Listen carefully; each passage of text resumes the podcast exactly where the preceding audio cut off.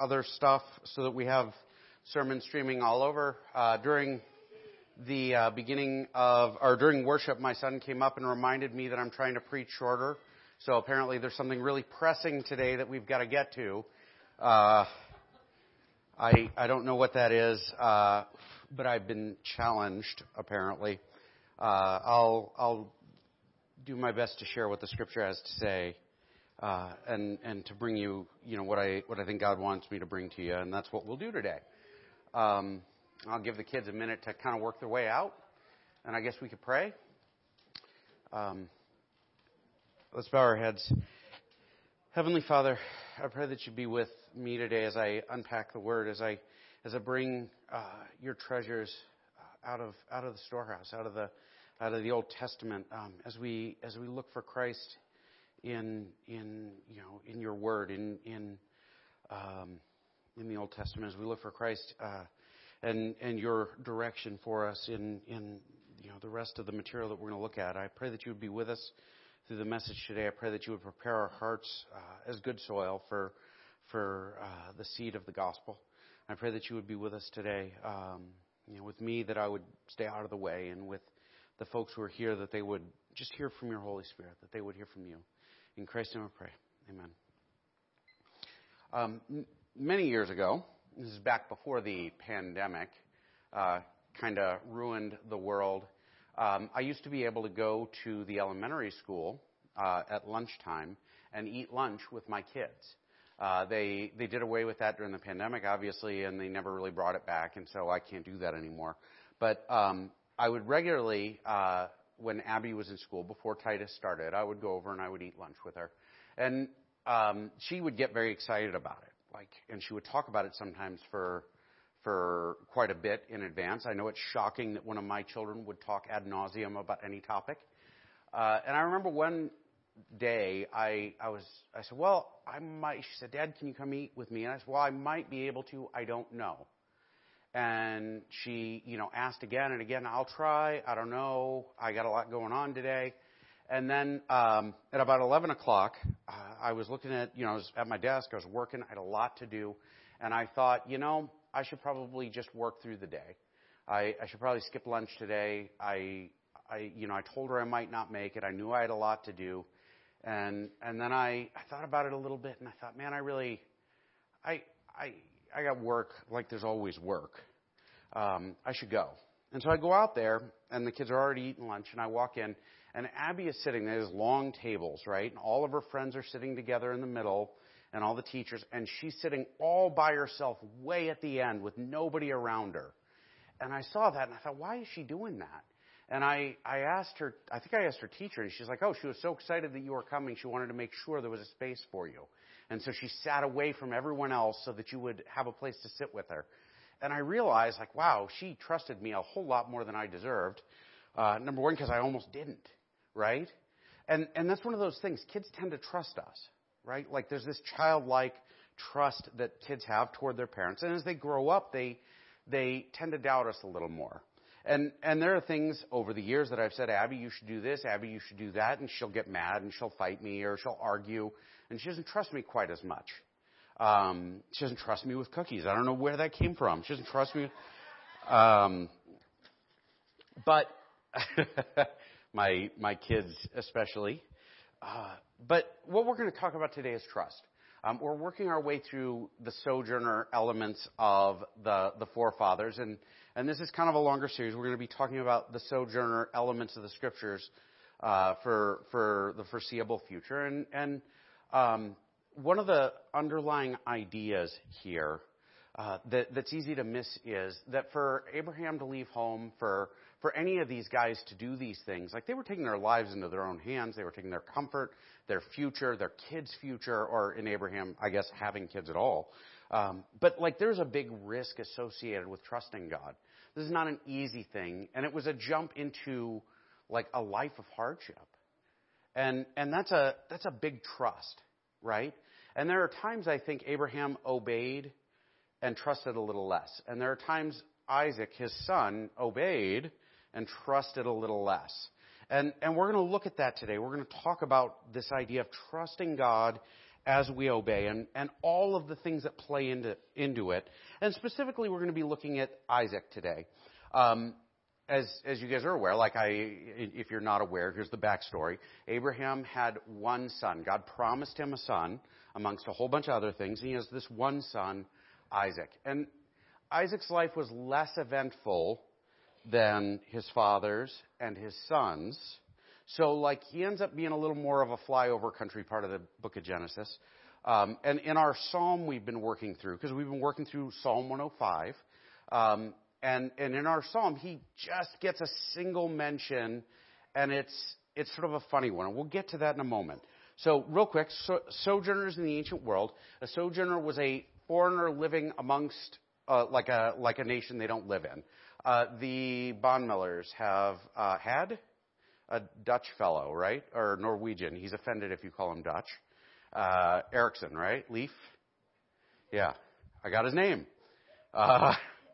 He's not here, but he's a sojourner, right? He doesn't live in Montana.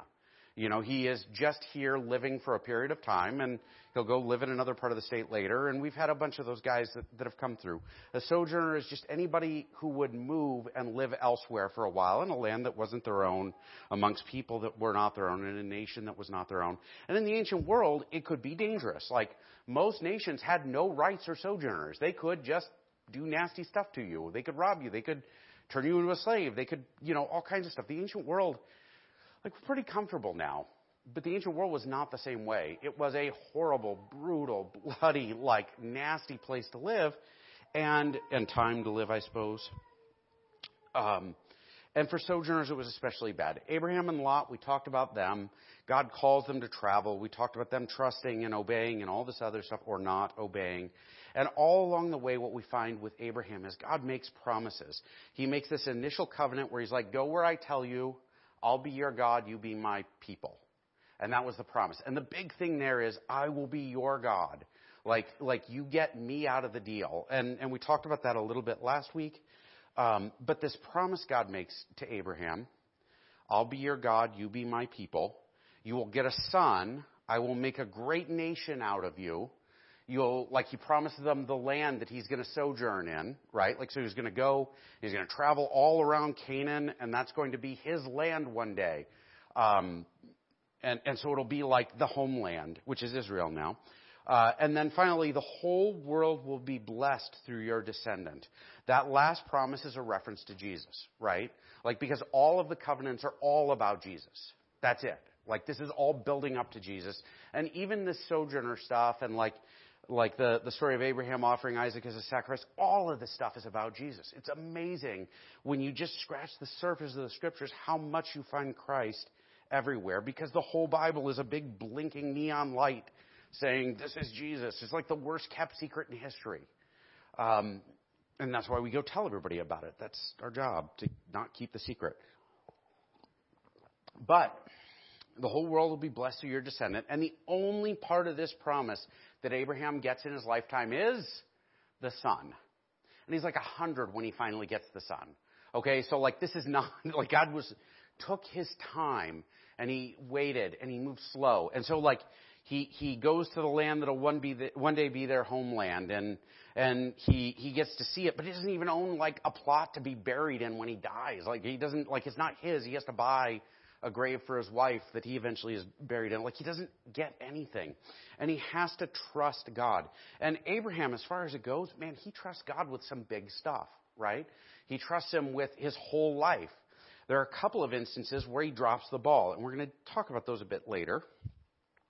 But we're going to jump to Psalm 105. If you want to look in your Bibles, I'm using a different translation than I normally would as an experiment. If you like it or don't like it, let me know.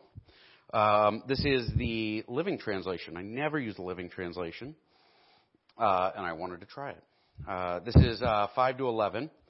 And so Psalm 105, real quick. We talked about this a few times already, and I'm going to go over it real quick. Psalm 105 is a song that was written to celebrate the day the Ark of the Covenant is brought into Jerusalem, and it's prepared for a permanent placement there. And it's a celebration because they finally solidify the homeland. Like they have their land. And it is over 1,000 years after Abraham's dead. But God fulfills this promise. You get a land. Like you can't be a nation without a land. And so this song is about that. And it's a remembrance of God's promises. And so we're working our way through this song as we talk about sojourners, because everybody in the song is a sojourner. Everybody is traveling. And that's being emphasized because finally the wanderings are over and they have their own nation. They have their own homeland. This is our place now. Some of the older people here might remember the day that you bought your first house and you walked into a place that was yours for the first time and all of the joy and stress that comes with it, right? This is my house. You know, I get to make the rules until kids come along or you get married, and then they make the rules. So 5 to 11, again, this is pointing backward. Remember the wonders he has performed, his miracles and the rulings he has given, and you children of his servant Abraham, you descendants of Jacob, his chosen ones. Now, real quick, the reason I included this earlier sentence, I haven't been including that in the sermon's, the back reading, but you children of his servant Abraham. Now, David is writing this song, and he's talking to the nation of Israel, and he's reminding them, you guys are Abraham's kids. Got it? Because this promise God made to Abraham runs down the line, and it applies to all of his kids and grandkids and great-grandkids and everyone else who's in this lineage, and that's important. He is the Lord our God. His justice is seen throughout the land. He always stands by his covenant, the commitment he made to 1,000 generations. This is the covenant he made with Abraham and the oath he swore to Isaac. So again, this is going to be like an all-star history as we get further into it. It's the all-star history and the backstory of Israel, but like Isaac, one line, and it's not even a whole verse. The verses aren't original. They were added later, but, you know, so to classify, to make it easier to find. But like one line, and it is just the oath he swore to Isaac. Now, why? Sworn promise, actually, I think is how it is in the ESV, which is what I usually use for research. Like, here's the deal. Isaac, the one thing Isaac did to receive this promise, okay, one thing. Like Abraham has to move, Isaac has to be born. That's it. Like he didn't earn it. It wasn't like by merit. It wasn't by anything else. This is a given to him. Whereas like Abraham, it's his faith. Like he trusts God. He has faith in God, and it is credited to him as righteousness. And remember, righteousness is right relationship with God. Abraham, his faith fixes it. Isaac is born. And Isaac can choose. And actually, fortunately, Isaac chooses to trust God and follow him, which I think was sort of in the cards already. God knew what was going to happen. But Isaac is, like, his only merit is that he's in the lineage. Later, we see where the Jewish people all pick this up. And in fact, actually, when you get to Jesus and John the Baptist, there's all this discussion that surrounds it, like John's baptizing Jews, and Jews didn't get baptized. That was for Gentiles. Gentiles were baptized into the Jewish faith as a sign of dying to their old life and like rising into the new life and all this, being born again and all that, which like was all about Christianity. It was all about Jesus, and they didn't understand it. And the Pharisees were like, they approached John and they're like, well, we don't need to be baptized. We're sons of Abraham. We have the promise. We got it already. It's already ours. And so like what we're finding here is like, this is the lineage of this idea, and it's solid scripturally. The Jews are God's people because he chose them. That's it. Like Abraham had faith, and those who have faith are righteous before God. But God's people, people who are in that position, is because God chose. People were able to join. And that was actually the whole point. People were supposed to be able to become Jewish. They were supposed to evangelize and all this, but that's another rabbit trail we're not going to get into today. But understand that everybody sort of assumed if you're a son of Abraham, you're in. So as we talk about Isaac, he was just expected to receive it and obey. Got it? Like he's expected to receive the promise and just obey what God tells him, to trust God and do as he says. We're going to jump ahead to, oh my gosh, I actually did bookmark it. Yay. To Galatians here real quick. Galatians chapter 3, if you want to find it on your own. And we're going to actually look at 3 and 4, but we're going to do this quick. In the same way, Abraham believed God, and God counted him as righteous because of his faith. The real children of Abraham, then, are those who put their faith in God. What's more, the Scriptures look forward to this time when God would make the Gentiles right in his sight because of their faith. God proclaimed this good news to Abraham long ago when he said, "All nations will be blessed through you." So all who put their faith in Christ share the same blessing Abraham received because of his faith. And we're going to jump over to 4. I'm not a huge fan of picking and choosing, but we couldn't read the whole book. I mean, we could, but I think I would get in trouble after a little while. "And you, dear brothers and sisters, are children of the promise." He's talking to people in Galatia, which these are Gentiles. These are Greeks. He is specifically addressing a super not Jewish crowd, and he's telling them, "You're children of the promise, just like Isaac. But you are now being persecuted by those who want to keep the law, or want you to keep the law, just as Ishmael, the child born by human effort, persecuted Isaac, the child born by the Spirit, by the power of the Spirit." The Ishmael-Isaac thing, there's too much there for me to get into it today, so I'm not going to. But real quick, the idea is he's saying, listen, you are now in the lineage of Isaac. How are you in the lineage of Isaac? You believed God. You believed Jesus. You trusted him with your salvation. He is your Lord, meaning like boss, master, like the one you love, like your brother. He redeemed you from your sins, and so you belong to him. And by that faith, you are in that lineage. We're all in that lineage. And like over and over again, anytime you're like sharing the gospel or hearing it, you're hearing basically what Isaac heard. Got it? And that is like he like proclaimed his promise again. He swore his promise to Isaac. And like that promise is on us now. It is on anyone who is in Christ. So we're going to jump. Did it go? No. There it goes. All right. We're going to jump to Genesis. This is where God swears the promise because he does it. He does it once with Isaac. And it's funny because he does it with Isaac sort of in a weird spot. Like, we have the first story of Jacob, then we have this, and then we have the second story of Jacob. And we'll talk about Jacob next week, probably. But the Isaac story here is the one spot where God promises this promise to him, and it's the last version of the promise that God made to Abraham. And real quick, I don't know why that matters. Let me explain it to you. The last time, every time God offers this promise, explains the covenant, he adds a little bit. He changes something, and he explains it a little differently. Because Abraham was not going to swallow that whole pill the first time out. Everybody with me? Like, it was a lot. And eventually he's going to get to this point where he realizes, oh, wait, the nation's coming after me. Like, the whole, like this is going to happen after I'm gone. This is going to happen after I'm gone. And, like, he starts explaining, like, look out at the sky. See all the stars? That's how many descendants you're going to have. Look at the beach. See all those, like, grains of sand? That's your descendants. Like he adds these things as he goes, but the initial covenant is a little thinner. And by the time you get to the end, he adds one line that's a big deal.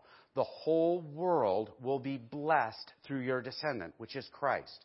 Okay, and so when he finally talks to Isaac, he gives him the version of the covenant, the last one, that's about the whole world will be blessed through your descendant, who is Christ. And that is right after Isaac is almost sacrificed by his father.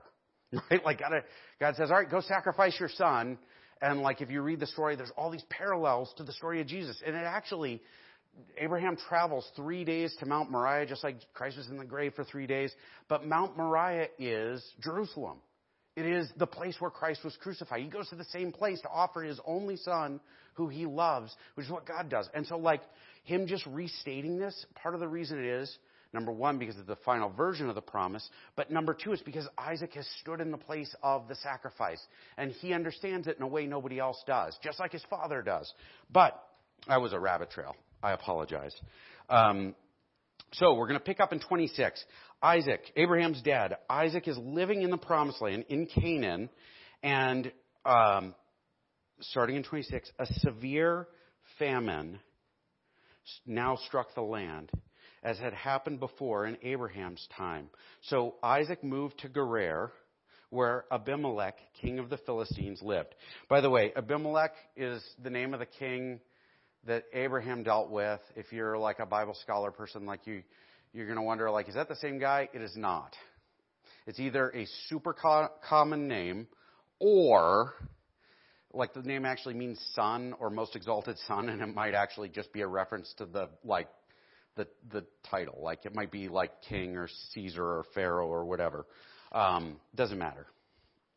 Just be aware, it's not the same Abimelech. So a famine strikes, he moves, and the Lord appeared to Isaac and said, "Do not go down to Egypt, but do as I tell you." Now, another famine. This famine thing is a recurring theme, and the rabbis pointed out, like all of this, famine struck certain parts of the ancient world more often than others. Canaan, big desert, lots of rocks, lots of dirt, hot as all get out.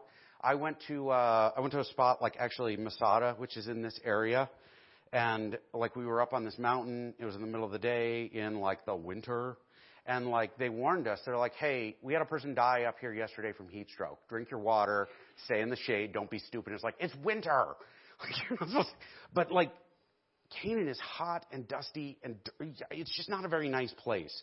And so, like, famines would hit, and part of the reason famines would hit was because it didn't rain. I know it's hard to imagine living in a place where it doesn't rain, and the crops don't grow right, and all this other stuff, but that's what they were dealing with. So, what people would do at the time is they would go to Egypt, where the Nile is. The Nile is this big river, and it would flood, the delta, and they always had good crops. Most of the time, there's later another instance of famine there, but we're not going to talk about that. So, like, what you would do is you were guaranteed safety if you went to Egypt because there's always crops. And you could live there and get away with it. It was a safe place to go. They didn't like shepherds, which is sort of a hard thing for the Jews because they're all shepherds. But, like, you could go there and hang out, and you'd be fine. But God says, "Hey, Isaac, going to be tough. You don't get to leave. You get to hang out during the famine." Now, he does move, but he moves before God tells him not to go. He goes to Gerar, which is right on the border between the Philistines' land and the Jews' land. And, like, he's right on that border, which means that he's still in the region, which means that probably he's still living close to this famine. He's probably settling in right on the edge of where there's still no food. There's sometimes this misconception when we follow Christ, when we become God's chosen people, that life is going to be, you know, like lollipops and rainbows. And I can't remember the next line in the song, but TJ was nodding his head because he knew I was singing the song. Like there's this idea that it'll be wonderful. Everything will be perfect. All your wildest dreams will come true. I said it anyway. And it's just not the way. Because what God does with Isaac is he says, "Listen, there's a famine. You don't get to leave. Hang out. You get to deal with the famine." Well, what? Why? Because that's what God decided to do. That's it. There are times where God will give us an out, and there are times where we will sit and we will deal with it. And it is in those times we learn to trust God more fully. It is in those times that we learn to rely on Him more fully. It is easy to trust God when things are wonderful. It is easy to trust God when life is like an open, paved, easy, you know, plowed road. Like it's nice. It's hard to trust God in the middle of a blizzard when you can't see in front of you and your feet don't seem to want to hold on to the ground. You know what I mean? It is hard to trust God when it seems like everything around you is broken and messed up, and it doesn't seem like it's ever going to get any better, and it's just a mess. And Isaac is there, and like famine, people starve to death. We're comfortable here. This is the only nation, the only culture in history where poor people are obese. Like everywhere else, every time other than now, you know what poor people did? Starved to death. That's it. In fact, actually, I think during the medieval era, like people who were overweight were considered extra attractive because they were wealthy. It was kind of a crazy thing. Now, it's just not that way because we're so used to this. Like, we have what we have. But God does not let him go. Why? I think part of it is because God will sometimes send people through the desert so we get to learn to trust him. Sometimes we endure hardship because we need to learn to endure hardship. My wife said something in Sunday school. I still have it. Yes. My wife said, faith that is untested isn't really faith at all. Right? You can't trust something that you never actually trust. You can't say, oh, well, this is, you know, my faith if you never lean on it, if you never have to, like, do anything with it. And the truth is that, like, once upon a time, to choose to follow Christ, to put your faith in Christ was a life-changing decision. It was dangerous. It was deadly. It could lead to your death. It could lead to your persecution. It could lead to you losing everything. It's just not the way it is now. And sometimes it's that way because we live in a very Christianized culture, and sometimes it's that way because we forget about Jesus in the process of following Christianity, I think. Anyway, so he's required to sojourn amongst the Philistines. The Philistines are the enemy, right? Like, we don't like the Philistines, and they're actually arch enemies forever. And eventually, like, when David establishes the land, he does so by getting the Philistines out of it. So they're in this other famine, can't go to Egypt, and God is about to make a promise to him. Did it? There it goes. So we're going to pick up in 3 and go to 5. If I can find 3, my eyes are... I need better glasses. Live here as a foreigner in this land, and I will be... This is God speaking. And I will be with you and bless you. I hereby confirm that I will give all these lands to you and your descendants, just as I solemnly promised to Abraham, your father. I will cause your descendants to become as numerous as the stars in the sky, and I will give them all the lands, all these lands, and through your descendants, all the nations of the earth will be blessed. And I will do this because, or through your descendant is what it should read. Stupid Living Bible. All right. It should be through your descendant. It's in the singular because it's in reference to one descendant. All the world will be blessed. I will do this because Abraham listened to me and obeyed all my requirements, commands, decrees, and instructions. So Isaac stayed in Gerar. Now, a couple of things real quick. He restates the promises he made to Abraham because Abraham obeyed. Did Abraham... But, like, the tricky part is he did not... receive righteousness by obedience. He received it by faith.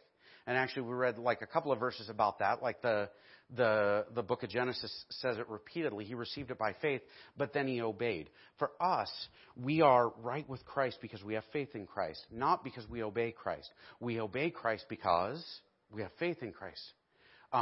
One breeds the other, but they must be interconnected.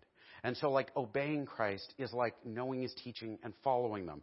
Not in a legalistic break your back to earn your way to heaven, because if you're righteous, you're good. If you are right before God, if you are innocent by the blood of Christ washing you, you are good. After that, obedience is about becoming more like Christ. I sometimes compare it to being married. I love my wife so much.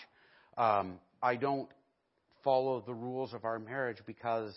that's what gets us married. We're already married. I follow the rules of our marriage because I love my wife. And because I love my wife, I don't, have date outside of our marriage, or I don't hit her, or I don't, leave and not come back for months at a time. Like, I do certain things because I love my wife. And so it is with us in obedience. The command does require obedience, but it's faith. It is God's gift of righteousness, goodness, purity, and then after that, everything else is an outgrowth. So I wanted to emphasize that because it's a big deal. We go back to 6 to 11, and this is actually our last scripture read here, but there's some stuff here, and it's interesting, and this is where the story gets juicy, okay? So Isaac stayed in Gerar. When the men who lived there asked Isaac about his wife, Rebekah, he said, "She is my sister." Now, I'm going to pause here for a second.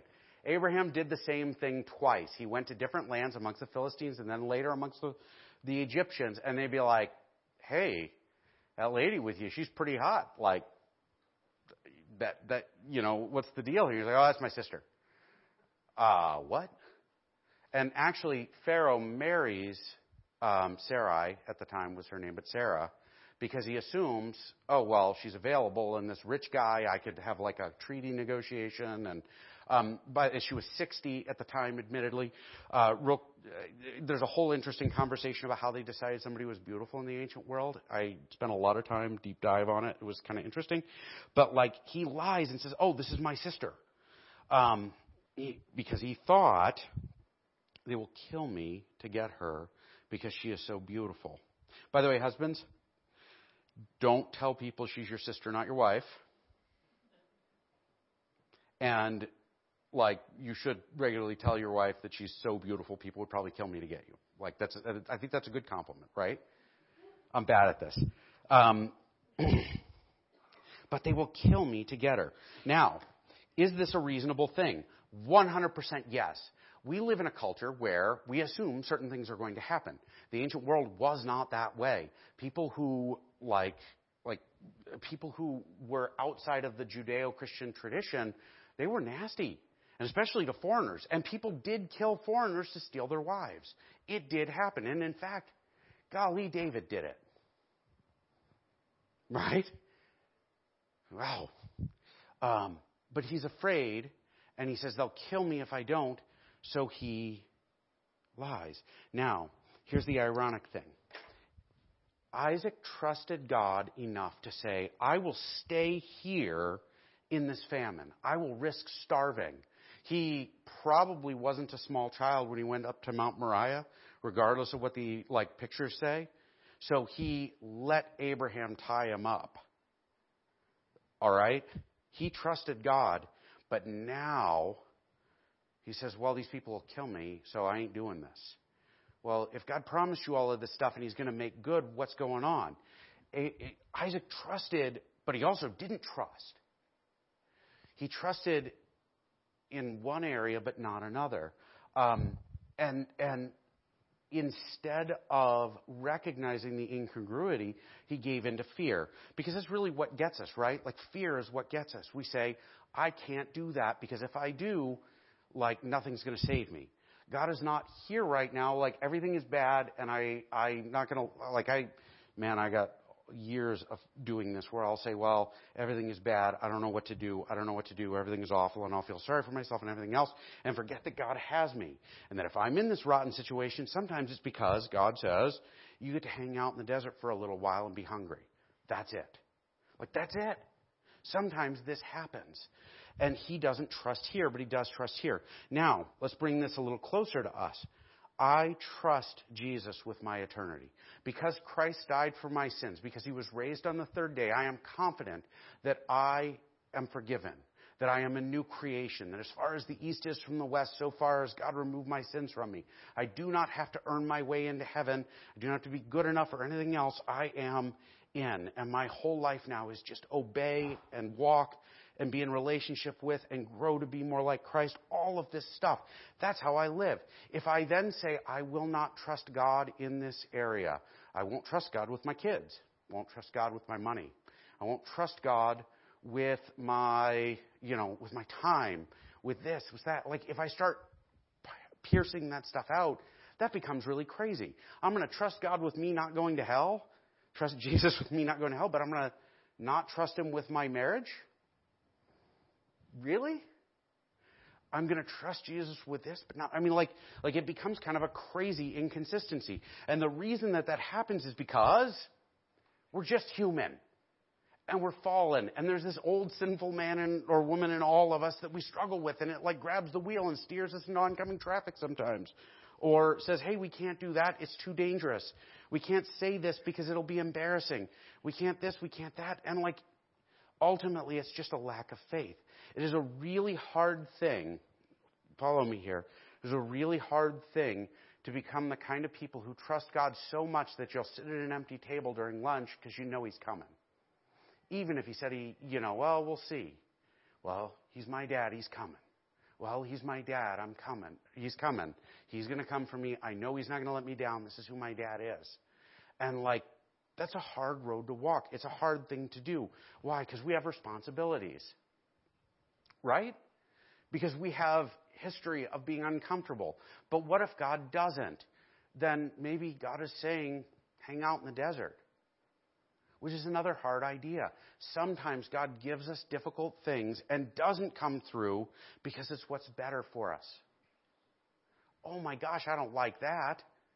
I read a story about a little boy with leukemia, actually, who was, I forget his name, I'm sorry. But I was reading about all of this treatment he did, and he was like 5, I think, and he had a 50-50 shot, and he went through all this process, and finally he gets to this point, like it's like a year into his treatment, it's brutal, and it's awful, and he has to get a spinal tap. And I've never gotten a spinal tap. I assume they're not nice. The story said it wasn't. And they did this spinal tap thing, and they got nurses and orderlies holding him down, and the doctor explained, listen, we got to do this to make you better. I'm sorry, we got to do this to make you better. And like, the mom wrote about it, so he listened to her son scream and cry and fight. And finally, when they're done, he's sweating and he's exhausted and he's tearful. And he says to the doctor, thank you for hurting me to make me better. And that's sometimes it for us.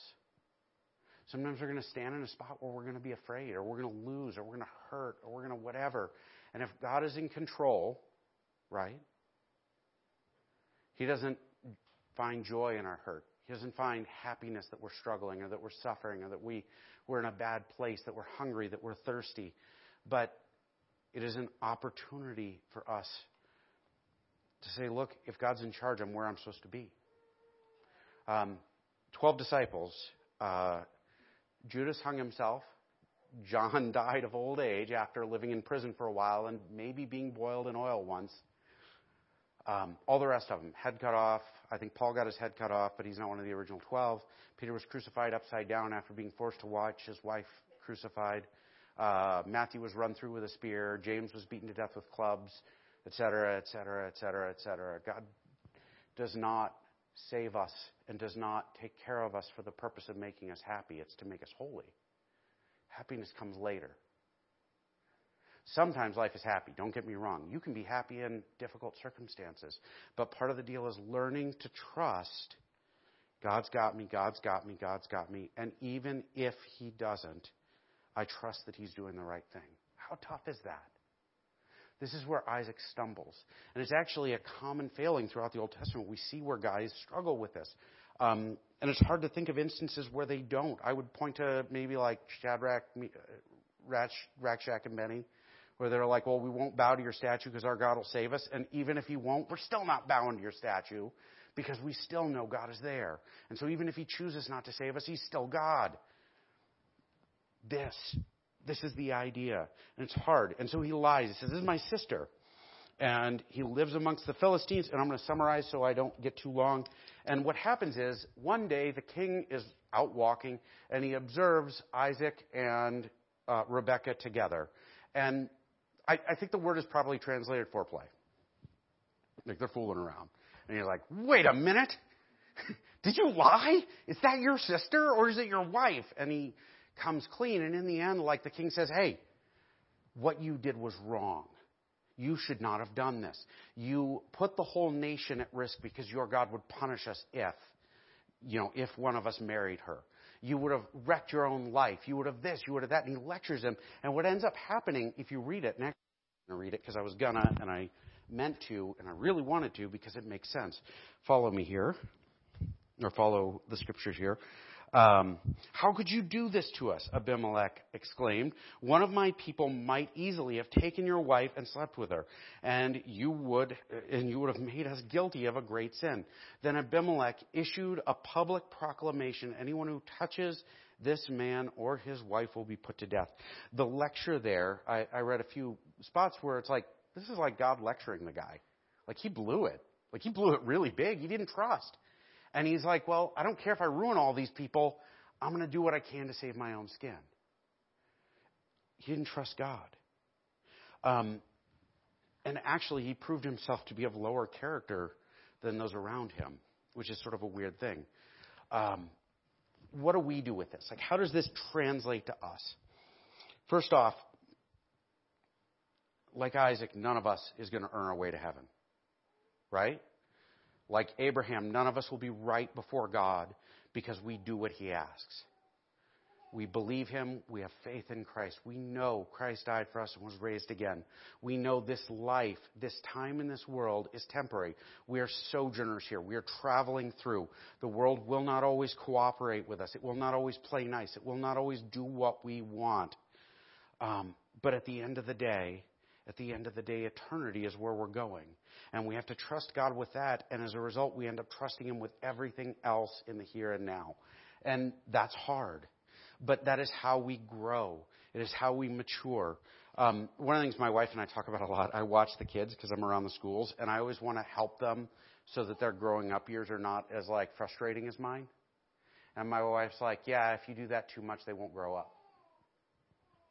Like, you have to back off. You have to let them hurt. You've got to let them struggle because that's what's good for them. The Canadian Pediatric Association or some nonsense like that came out with a study this week, actually, where they found that if you do not let your kids engage in dangerous play, where they might get hurt and where they hurt themselves sometimes, they have a higher instance of anxiety later in life and mental illness. Why? Because they don't learn to, like, live in danger and risk. We have to endure it to develop strength. And in this life, we do that sometimes when we don't know whether or not things are going to turn out, but we trust God whether they do or don't. So, first off, we receive righteousness, not by our works, but by Christ, by faith in Christ. I'm going to Matthew 10, if you want to find it, I'm just going to read it real quick. Not going to read all the way through it. We're going to jump to, if you refuse to take up your cross and follow me, you are not worthy of being mine. If you cling to your life, you will lose it. But if you give up your life for me, you will find it. What's Jesus talking about? He's saying, listen, if you're going to follow me, if you're going to be my people, part of this is putting to death your expectation that this is the life where I get to enjoy everything. This is all there is. Because this life is temporary. Our home is elsewhere. We're heading there. And this stuff we pass through. That stuff we're going to go live in. The whole section actually starts with Christ saying, I came to bring not peace, but the sword. And sometimes people make that into a weird political violent thing and everything else. I don't think it's that. I think it's that learning to trust God, learning to find peace in Christ means facing the sword in this life. It does. It means sometimes saying things that will make you unpopular. It means bucking the way that the culture does things. It means being like Christ. It means submitting. It means trusting. And it's hard. We often mirror this behavior with Isaac, and I think I already said this, by trusting God with our eternity, but not our circumstances. If we don't trust God in our circumstances, like, it's easy to do, though, because eternity is, like, way over there, right? And the rent is right here, right? You know, my kids are right here. My marriage is right here. My health is right here. Like, all of this stuff is right here, and God's way eternity is way over there. Walking with Christ, though, he becomes more and more invested in us. The more we learn to trust and walk with and in, he becomes more and more here and now and with us. If you read Paul talks about eternity as a thing he yearned for, but that guy kind of experienced it a bit right then. It was right with him. Here and now, we will be sojourners. We will be on the road. This world is not our home. It was not meant to be. We are to trust God with the future now. We're on our way there, not living here. Part of that means don't store up treasures on earth.